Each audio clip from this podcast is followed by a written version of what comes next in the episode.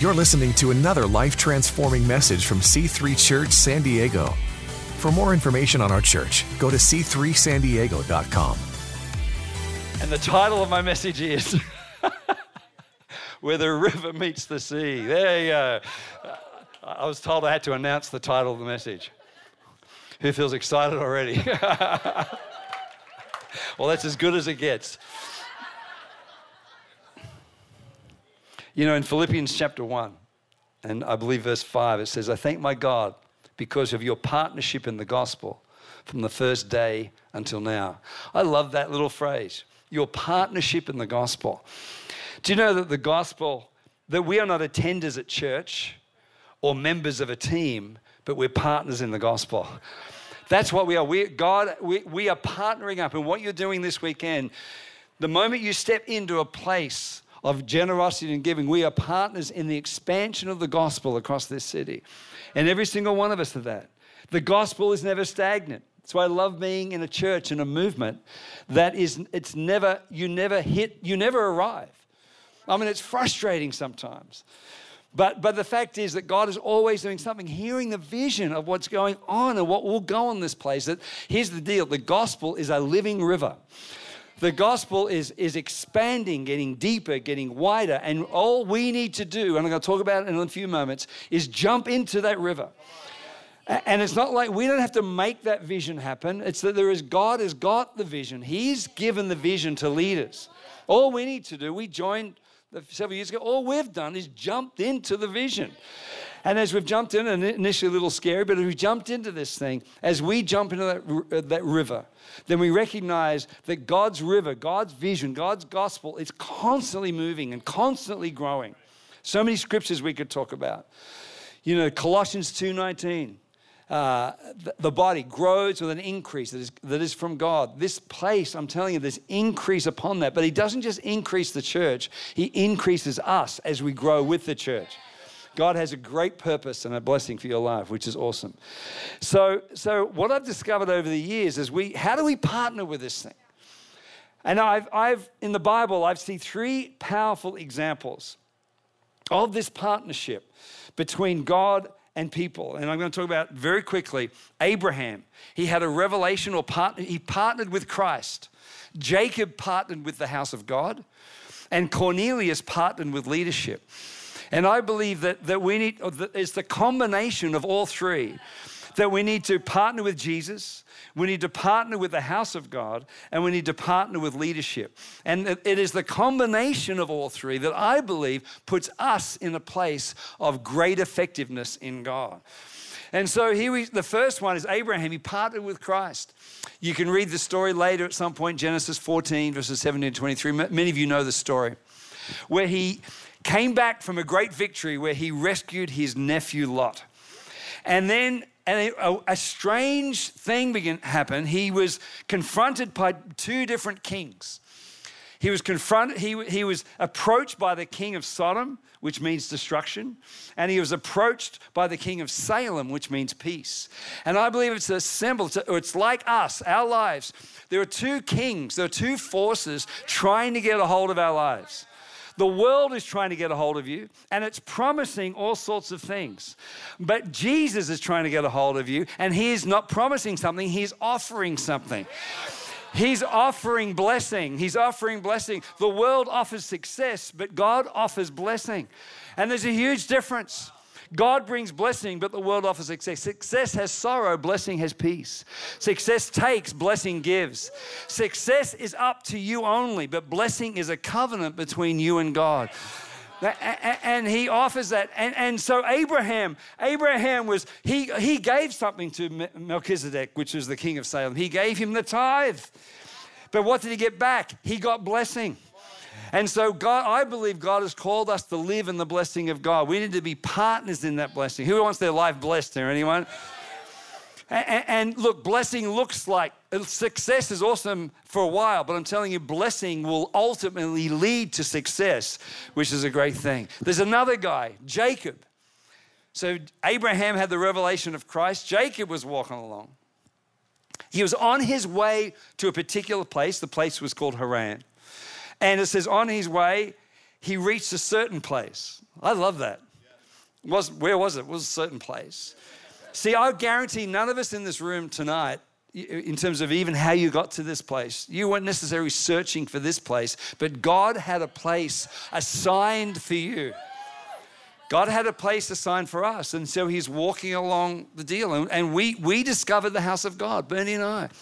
We, we, were, we met Christ in 1978 and didn't belong to a church. We, you know, that's a long story, but we finally got our act together and realized we need to belong somewhere and heard of this young church that was starting in the northern beaches of Sydney where we lived.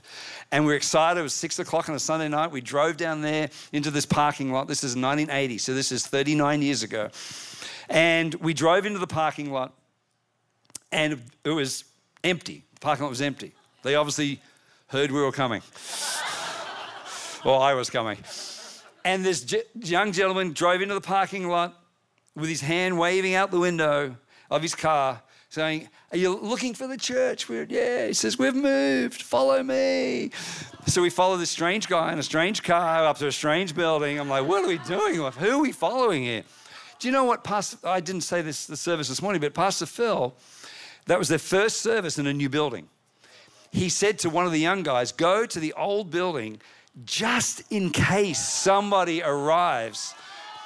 Thank God for good leadership, right? And do you realize that big decisions swing, on, uh, sorry, uh, big decisions swing on very little hinges?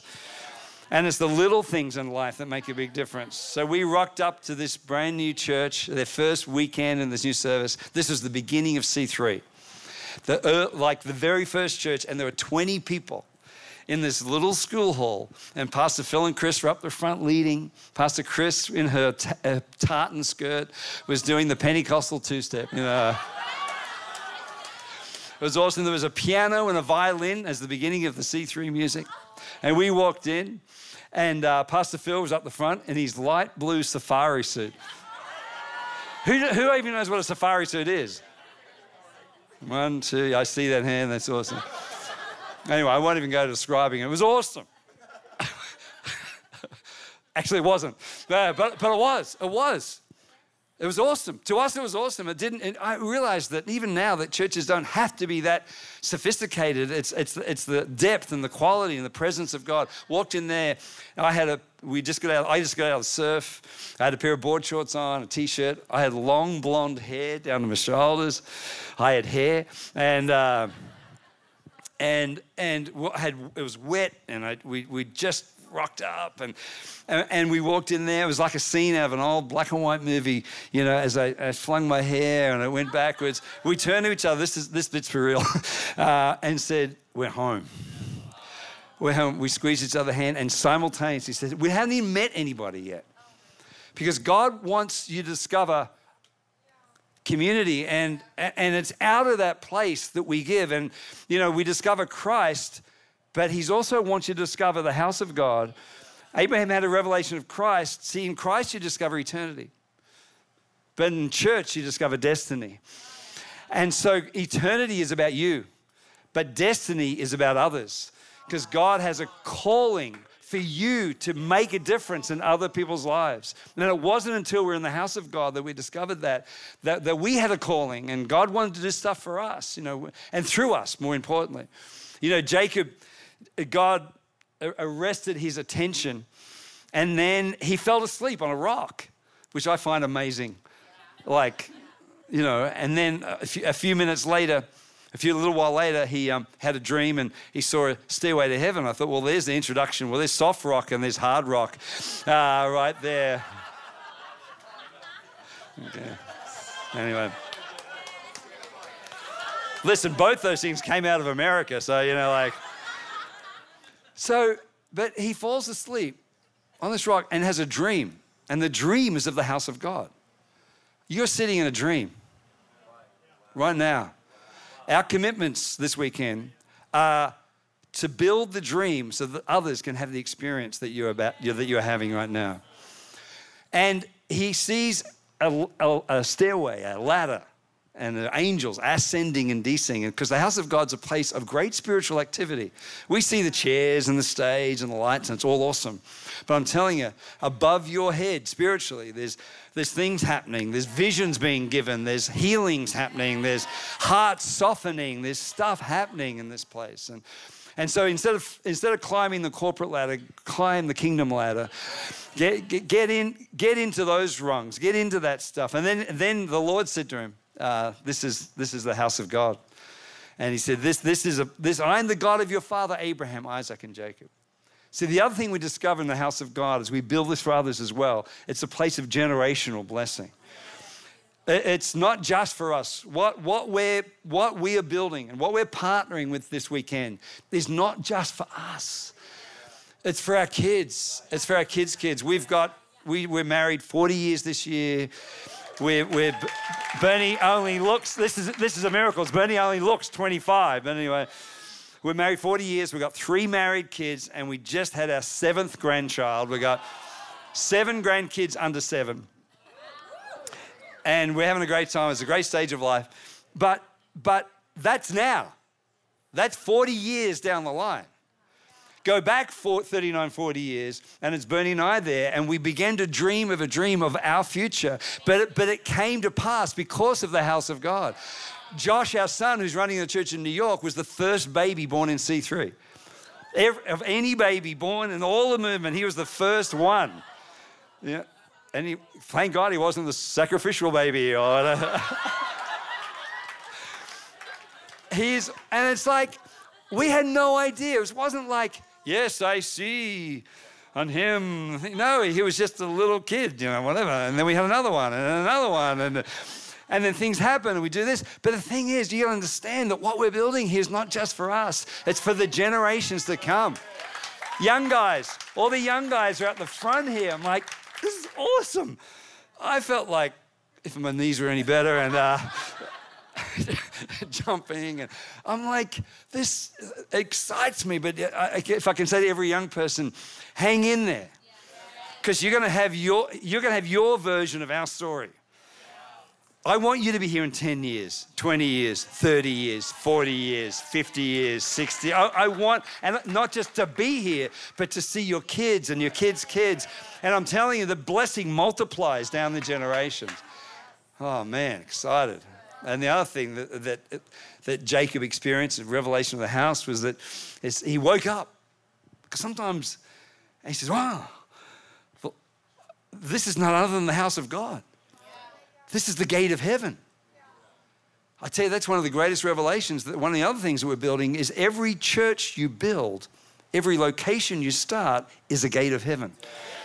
Every single one of them in the house is the gate. Every one of those 16 locations that Pastor Jurgen Leanne have talked about is a gate of heaven, is an access point to grace and love and freedom and forgiveness to thou- hundreds of thousands of San Diegans that have yet to discover God. I'm telling you, that's what the future is. It's a gate of heaven. And we need a revelation of Christ, but we need a revelation of the house of God, which is great. Third guy was Cornelius. I love the story of Cornelius in Acts chapter 10, 11, that stage. We're not going to read it. I just want to give a really quick summary. He was a great guy. He, was a, he wasn't a Christian, he wasn't a Jew. He was a God fearing guy. He was, he was a generous prayer, though. And it says, Heaven became aware of his generosity and his prayers. Um, God, he has his people. And he sees hearts that want him and want to be generous. And so he just moved on this guy and led him to, uh, introduced him and uh, connected him to Peter, the apostle. So, what we see in this story is it's the partnership between ministry and marketplace. It's not one or the other. It's not the ministry just go, yeah, preaching, what have you, what have you, and everyone just sits in their chairs. And it's not the marketplace. That's not going to change the world. It is the combination of the two. It is the chemistry of great men and women of God and great marketplace men and women of God. And as they as they connect, as they believe in one another. And it's in this church. We were there Thursday night at the Vision Builders thing. I'm like, this is phenomenal what is happening in this place because the vision is being preached, but the market is responding. And, and, it's the combination that will bring, trust me, it will bring revival to this city. It will bring revival. We, the leaders cannot do it without the marketplace men and women, and the marketplace cannot do it without the vision. Both will be blessed in Jesus' name. I believe that all all my heart. Anyone with me today? All right, all right. I want you to turn now. Okay. I want you to turn to Ezekiel chapter 47. Turn to Ezekiel 47. Turn the person next to you and say, We're going deep.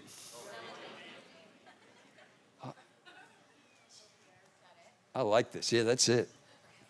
I just like screen. It's awesome. I'm just going to talk for a few minutes, then we're done. Here's the deal. We talked about all that, that Abraham, Jacob, Cornelius, we talked about this, this Christ, the house of God, we talked about partnership in the gospel, why we're giving. But the thing is, what I want to talk about in the next few minutes is what the purpose of it all is. If I can say anything to believers in, in this house, is that if we understand the big purpose, if we understand what it is that we're trying to achieve and what it is we are in this city, that makes all the difference. The why behind everything is important. And so here we see in Ezekiel 47 then he brought me back to the door of the temple. Behold, water was issuing from below the threshold of the temple. Everybody say this after me there is a river. Verse 2 Then he brought me out by the way of the north gate, then we ran the outside, the outer gate, faces towards the east, and behold, the waters trickling out on the south side. I keep reading the scripture. I must have read this scripture a thousand times. And I still have no idea where the water's coming from or going to. There's so many gates and angles.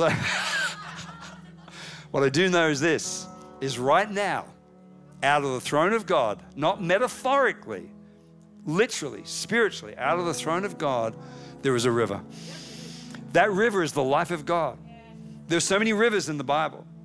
The river in the Garden of Eden, the river in the book of Revelations, this river. Jesus said, Out of your belly will flow rivers of living water. Let me say this the church is a river. What you're building, you are building a huge torrential river that's so, and I can feel it in this house. This morning with Pastor Michael and Lisa in East Camp, it was just, oh, these guys are amazing.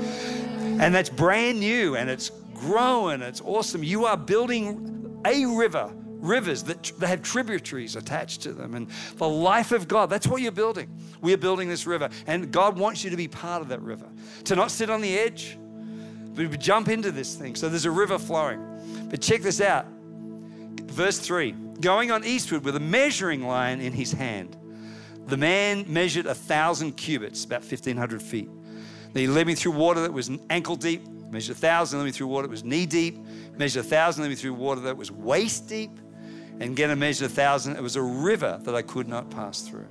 So here we see that what God wants to do is that He gets this river, His life, God presents us to, to, to, us this life, this river, and says, Come on in. Just get in. It's, it's, it's our choice. He never shoves you in. Pastors do. you know, but God says, Come on in. So he, he says, Come in, and he doesn't go all the mat, all the way, all at the same time. Just come on, ankle. Just come on, experience. I call this experiential Christianity.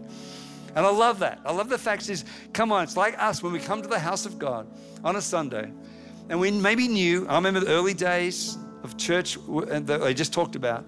I'd come, I, I, I come from a conservative background, you know, academic education, and I, didn't want, raising hands was like, like, that's a bit weird, you know. And I remember maybe after about a month, I'm going, I, I said to myself that Sunday morning, I'm going to do it. I'm going to tip my ankle and the, whoo! And, and I remember, I remember I, I did this. I did this.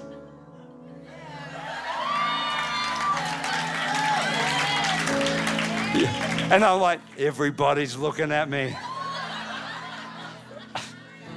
Quick, down. Oh, look at that. But, but it's just God wants you to experience His life and His love and, and, and, and don't be forced to do anything. Just go on your journey. Go, go at your pace. It's all good. But He does want you to experience that. Come into church, dip in, woo, woo, and, and you go home, get all dry and crusty again and and then come back to church and go, oh, you know what it's like on a hot day? And you, all you got to do is put your foot in the river and your whole body gets cooled. That's God. That's God's presence. But wait, there's more. You get the steak knives thrown in. he says, come to knee deep. He says, there's a river, there's more. So many Christians live on the edge, and that's all they experience. Come in the come in knee deep. I, I do a little bit of training in uh, where we live in Sydney. I know it's not obvious, but uh, a bit of training uh, on the on the beach where we live, and they're training. We're running on the sand, and then sometimes he says, "Come on into the ocean, into the, into the water." So when we go to our knees, and, and on the sand, you're whatever, there's nothing pushing you around. But as soon as you get in the water, there's currents, there's guiding you. God wants us at that level where the Spirit of God is guiding us. And see, God wants directional Christianity. Who you marry, where you go to church, what your career is. Who knows that God's direction is better than your direction? And, and we need that. Yet many Christians never do. They never get to that level. They, they stay at the experiential level. Can I beckon you in to the directional level? What's God guiding you and directing you tonight to give? Because His version is far better than your version. But He says, wait, there's more. Come to the waist level. In the Bible, the waist is often called the loins. It's sort of weird phrase, loins. But you haven't used that word in a while this morning. Ooh, I feel it in my loins.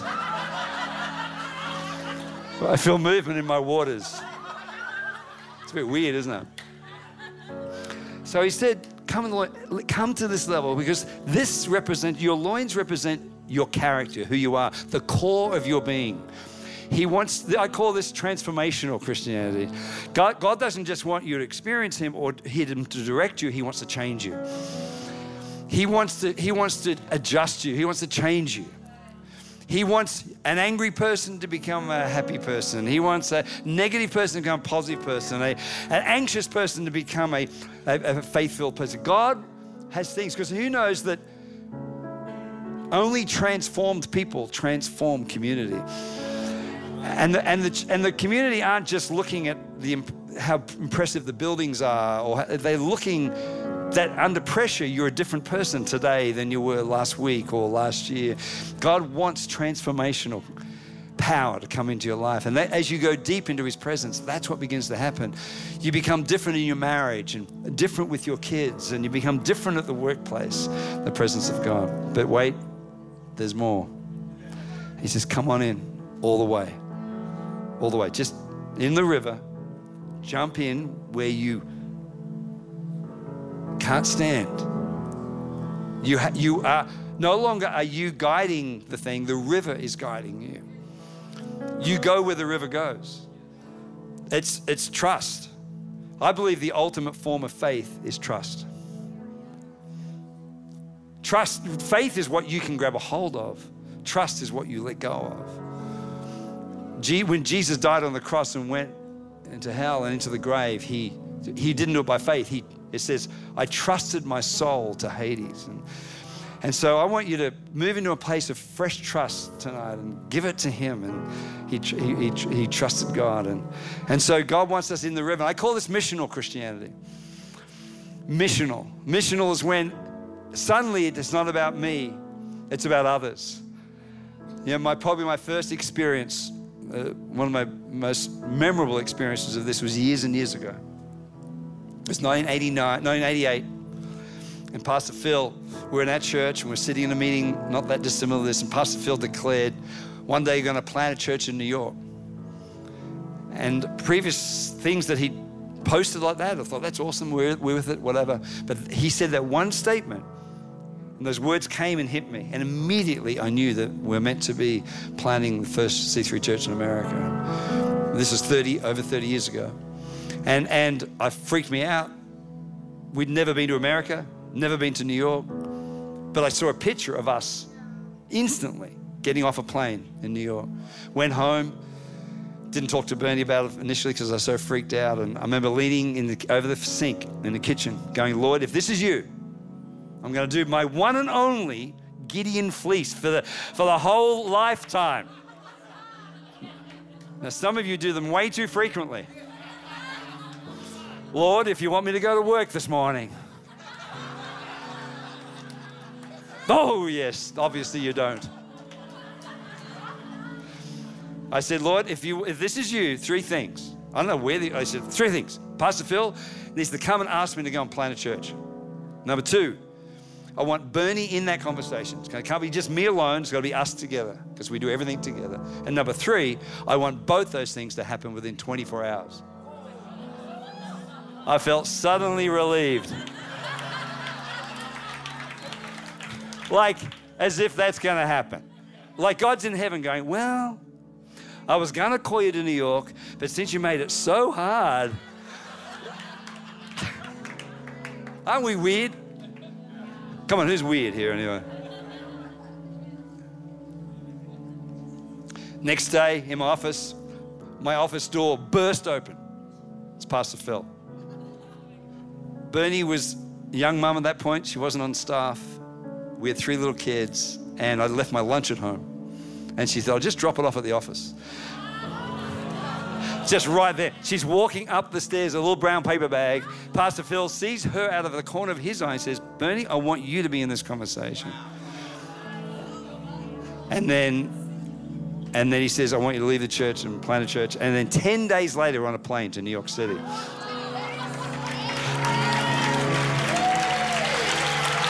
Everybody say there's a river.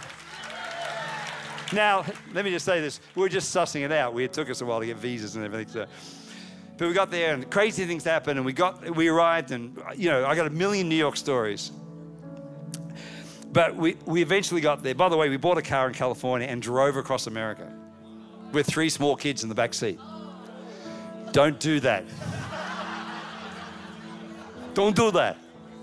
Right in New York in the snowstorm, we had some friends there, and we eventually rented a house. And then we got this house, and Josh, who was a pastor of his own church in New York now, is 38, was seven. He said, Dad, when are we going to start the church? I said, Good question. Because we had no money and we knew no one. No one. I said, Friday night.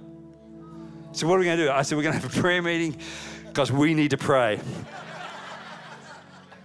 he said, Great. So, we, Bernie wrote out all his handwritten invitations and delivered them to every house in that neighborhood. Not just our street, though.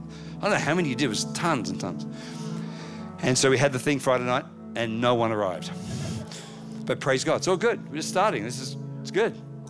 And so but the next week, we get a letter in the mail from our landlord, who's this nasty New York attorney.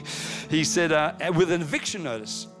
Because the lady next door was so upset that we are having a Christian meeting in the house, she took it upon herself and she visited everyone in the neighborhood and have them sign a petition to have us evicted out of our house for having a Christian meeting in our house. Welcome, week one, church planning. Uh, how about I say there's a river? but once you're in the river, the river's flowing. It's not like you don't get out of the river. Don't get, I'm out of here, you know. I mean, I felt like getting out. So I'm looking for buildings, we had nowhere to meet. We're talking 30 years ago in New York, separation of church and state. We couldn't meet in any public facility. Anyway, I found this Jewish university. And I'm sorry, they're bound to have an auditorium. So I go in there, it's a Jewish rabbi. I said, I'm a Christian, Australian Christian pastor. Do you have an auditorium? He goes, Yeah. I said, Will you rent it to me? He goes, he looked at me like, yeah. I'm like, how much? He goes, $60. I said, I'll take it. he said, I, he said, do you want to see it? I said, oh yeah, I guess. I was so excited, you know. So, so we're, we're going through corridors and doors and stuff. We burst through these double doors into a thousand seat auditorium. It was awesome, wasn't it? No, it was horrible because we had no one in the church. So we met there that following Sunday with Bernie and I, the three kids. I was, the, I was a musician, Bernie was a song leader, and a friend from Boston. That was it, and 996 empty chairs. It was the anti revival. I was pretty tough. There was so many things going wrong. It was anyway, but we were doing it. We're away. Following Saturday, we had a little league game that Josh was playing. It was therapeutic to us, smelling the fresh cut grass, American baseball. It was just awesome. Sitting on the bleachers, and it was I was here, Bernie was there, and another mum was there, and we're sitting there watching the game. And, and this lady says to Bernie, she hears our accent, says, "Where you from?" And, we and Bernie's like, almost like, "What's to you?" Because. because there were so many things going wrong and so many uh, and she and she said well we're from australia she's oh wow what are you doing here? And Bernie goes, My husband's work. That was it. and then she says, and she kept pushing him. What do you do? What does he do? Bernie goes, He's a motivational speaker.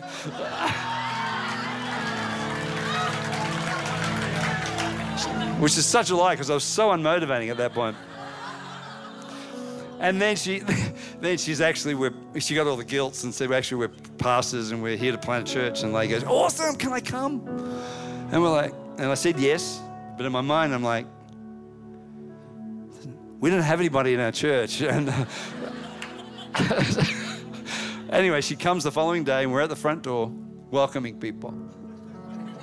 She arrives. I said, find a seat, you know, thousand seats.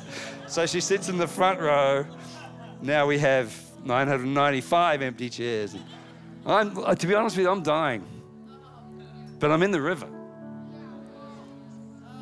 Once you're in purpose, once you're in that thing.